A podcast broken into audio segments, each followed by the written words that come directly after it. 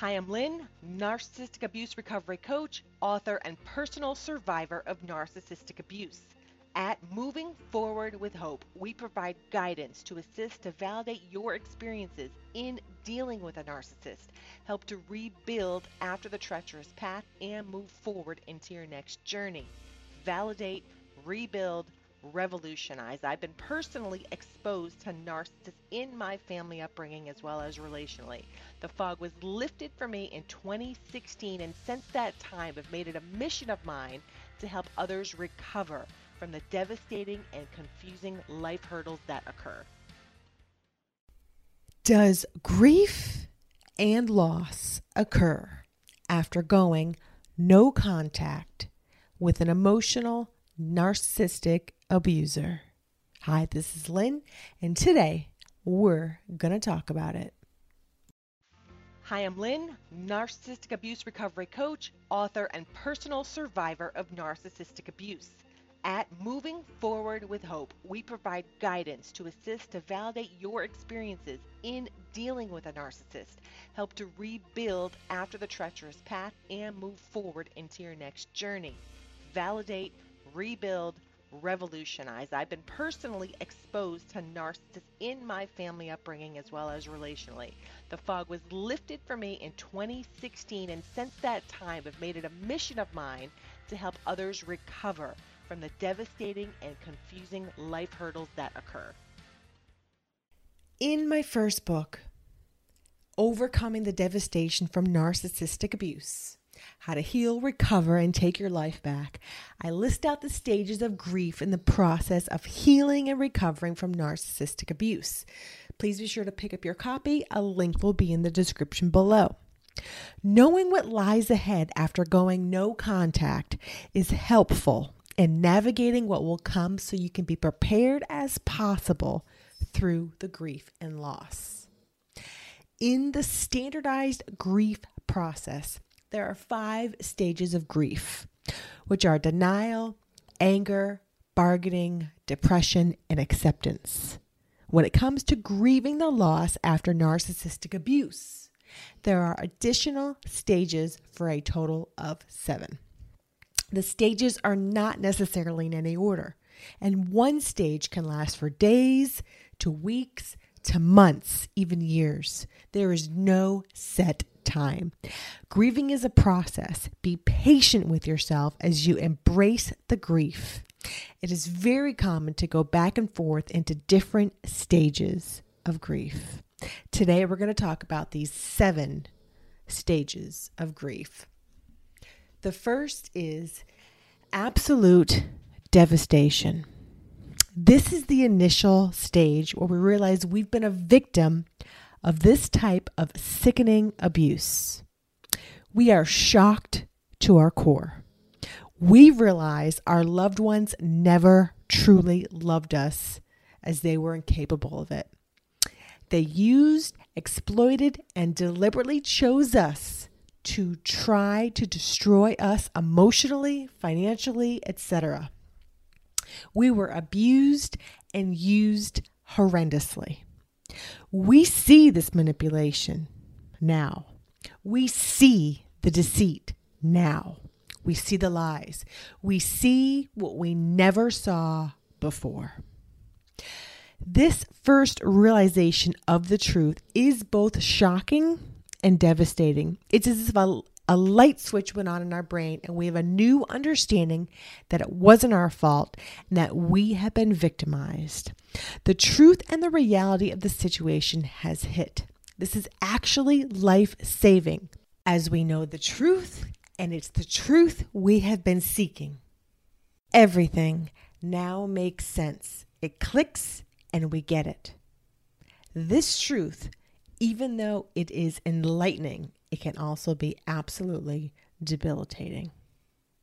I remember the times when I had my wake up calls, they were life changing for me. I saw what I never saw before. Everything changed in that moment. I remember feeling calm, yet so alert, and it was the answer I had been seeking for a long time. It was peaceful, clarity, Yet again, at the same time, I had no idea my next steps. The realization in that moment was the beginning of the turning point. Second, denial and self doubt. After having the wake up call, we may immediately be faced with denial and doubt. We may question our wake up call. We may justify or choose to disbelieve it. This is the inner war going on. We do not want to believe what we have come to realize. It's heavy, it's hard to understand. It takes our breath away. We cannot fathom it, so we deny it. We may rehash our coming out of the fog moment, and now we question it. We reevaluate our new truth and deny it. We think we've made a grave error. In this phase, we doubt, we question, and we deny the realization of the truth. We may re enter the stage several times. It takes a while for the truth to really sink in. It's okay. Have patience with yourself as the road to recovering from narcissistic abuse is often a windy road with curves. It is not a clear path where we put one foot in front of the other. Third, education. Once we have come to terms with the reality and we agree we have been victimized, education is key to learn about the situation. We research and we learn about narcissistic abuse. We desire to know the truth and for it all to make sense. At this stage, we may have more questions than answers, and that is okay. We need to start somewhere. There's a lot of information available on narcissistic abuse today. I had to learn. I had to dive into everything I could get my hands on. I watched YouTube videos, read, and read some more. I had to make sense of the confusion that was circling in my head. I had to find the answers to the whys. The more information I gathered, the more I was able to put my mind at ease. You may be in this stage today. You may be trying to learn all you can. And I think this is a great place to be. It's helpful to have the aha moments and for things to begin to make sense. Once we have answers, we seek answers in another area of deceit until we can figure it out. Learning about narcissistic abuse is so different from the way our mind naturally thinks and behaves. So it takes time to wrap our head around it. It may take two to three times in a particular subject or more for it to fully sink in, or it even may take months, and it's okay, right? Go easy on yourself. Fourth, anger. Anger is indicative that a boundary line has been crossed. In this circumstance and situation, you better believe it's spot on. Our boundaries have been crossed multiple times. We were stretched, we were pushed back, we were taken advantage of, you name it, the list is long. We have every right to be angry. For now, not only are we angry at our wronged circumstance and have to face the consequences and fallout that has occurred, we are furious at the situation we find ourselves in. Our lives have changed. We are faced with having to make new life altering decisions. We are in a mess. It has hit home. This anger can stay for a while. Not only that, but we may have a whole host of other intense emotions we are feeling at the same time deep grief, deep hurt, and pain, to name a few. Feeling this anger can actually be a good thing, even though it's painful. A narcissist likes to tell you how you should feel right? When we embrace an independent emotion apart from what they tell us how we should feel, it can be the start of taking our life back. Fifth, depression. It is common to feel depressed after suffering narcissistic abuse. It is okay to not feel like doing the same activities you once enjoyed. You may want to sleep and recover. In this stage, you may not have the emotional strength to do the things you once loved to do. For a time, allow the mind and body to grieve the loss and to recover. Embrace this stage without feeling that something is wrong with you. Be good to yourself during this time, knowing you've been through a devastating time. This stage is necessary to move forward to the next stage, which is healing and validation.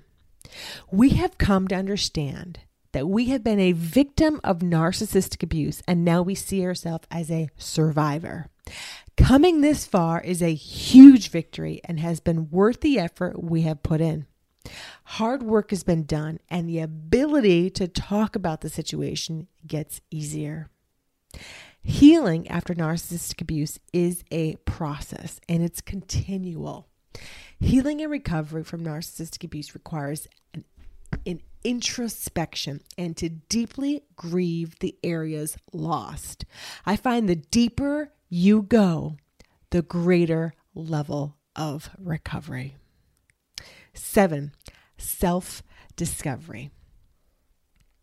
In this stage, in this part of the healing and grieving process, where we take a deep, this is where we take a deep dive and we're going to look introspectively at our situation.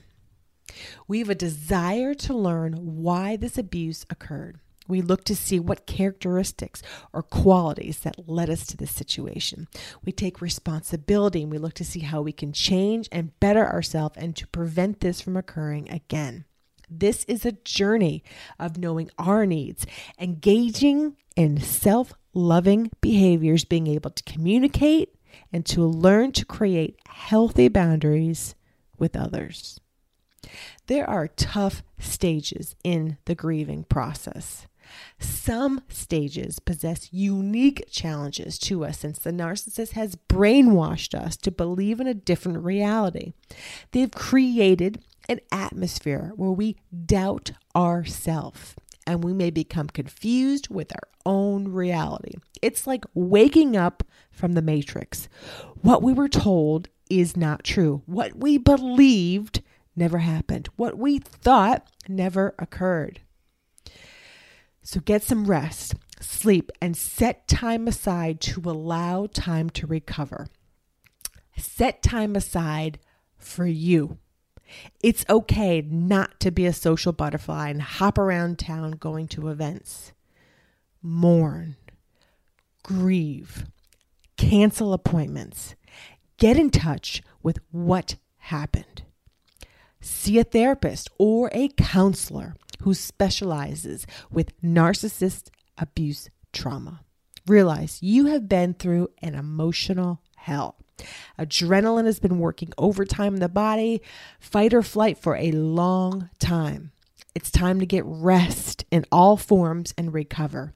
There is light at the end of the tunnel. It will absolutely get better. This is Lynn. Check out our website, movingforwardafterabuse.com, for additional resources and also subscribe to our YouTube channel. This is Lynn again signing off, and I'll see you in the next one. Thank you so much for listening to today's episode.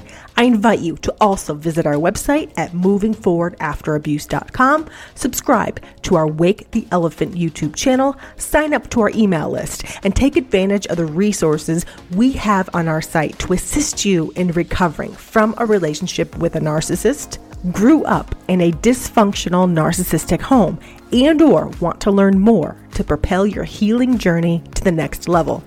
Drop us a review if you have enjoyed this episode on whichever platform you listen to. Consider supporting our podcast, and we will see you in the next episode. Take care for now. This is Lynn signing off.